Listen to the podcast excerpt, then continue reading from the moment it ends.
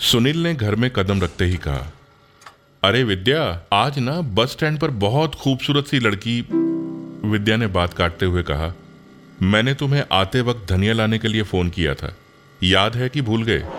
सुनील ने कहा, याद था भाई, बैग में है। हरा वाला बोला था, विद्या ने कहा, और कितने कलर में आता है धनिया? सुनील ने चिढ़कर जूते उतारते हुए जवाब दिया वो लड़की ना जब बस स्टैंड पर पहुँची, तभी मैं विद्या ने फिर टोका। सॉक्स बाथरूम में धोने के लिए डालो, कितनी बदबू आ रही है। सुनील, बस स्टैंड वाली लड़की की अधूरी बात के साथ मुँह हाथ धोने बाथरूम में चला गया।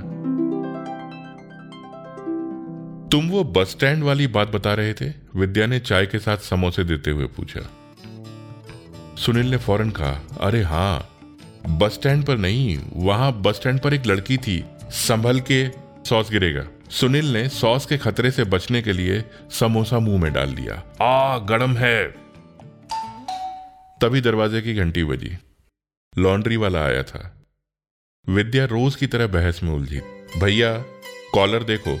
ठीक से प्रेस नहीं किया है। अपने लड़के को बोलो, कॉटन पे ठंडी प्रेस मार के कोई फ़ायदा नहीं होता है। सुनील की वो लड़की वाली बात जले हुए मुँह में सुलगती रह गई।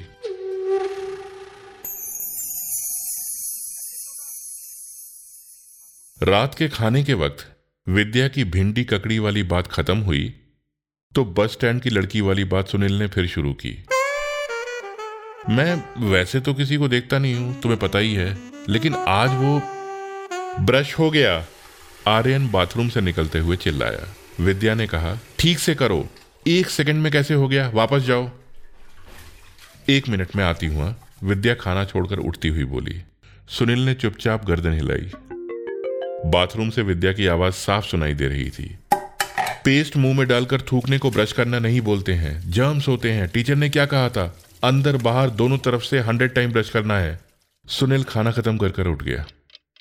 रात के ग्यारह बज गए हैं। आर्यन दांतों के कीटाणुओं को मौत के घाट उतार के सो चुका है। सुनील बेडरूम में घुसते हुए बोला, चलो, अब तसल्ली से उस लड़की की बात। विद्या ने कहा हाँ हाँ सुनाओ। एक मिनट। बाहर के दरवाजे की कुंडी चेक कर लोगे जरा? सुनील फ़ौरन दरवाजे की बंद कुंडी को चेक कर उसी सुर में बोलते हुए बेडरूम में वापस आया। अरे वो लड़की, अरे विद्या कहाँ चली गई? किचन में हूँ, कल सुबह के लिए दही जमाना भूल गई थी, विद्या ने किचन से ही ऊँची आवाज़ में कहा। सुनील बिस्तर पर लेटकर मैगजीन के पन्ने पलटने लगा। हाँ, अब बताओ कौन सी लड़की थी, विद्या ने पूछा। भाड़ में गई। सुनील ने खींचते हुए कहा, अकेली गई या तुम ड्रॉप करके आए? विद्या ने चुटकी ली। सुनील ने चिढ़कर कहा उड़ा लो मज़ाक। किसी दिन सच में कोई लड़की मिल जाएगी। विद्या ने बात काटते हुए कहा, अगर सच में मिल गई होती तो तुम मुझे आज की तरह बताने की कोशिश नहीं करोगे। मुझे भरोसा है। इतना कहकर विद्या ने करवट ली और लाइट बंद करने को कहा। सुनील लाइट बंद करके सोच रहा था घरेलू प्यार और घरेलू उपचार में ज़्यादा फ़र्क नहीं है।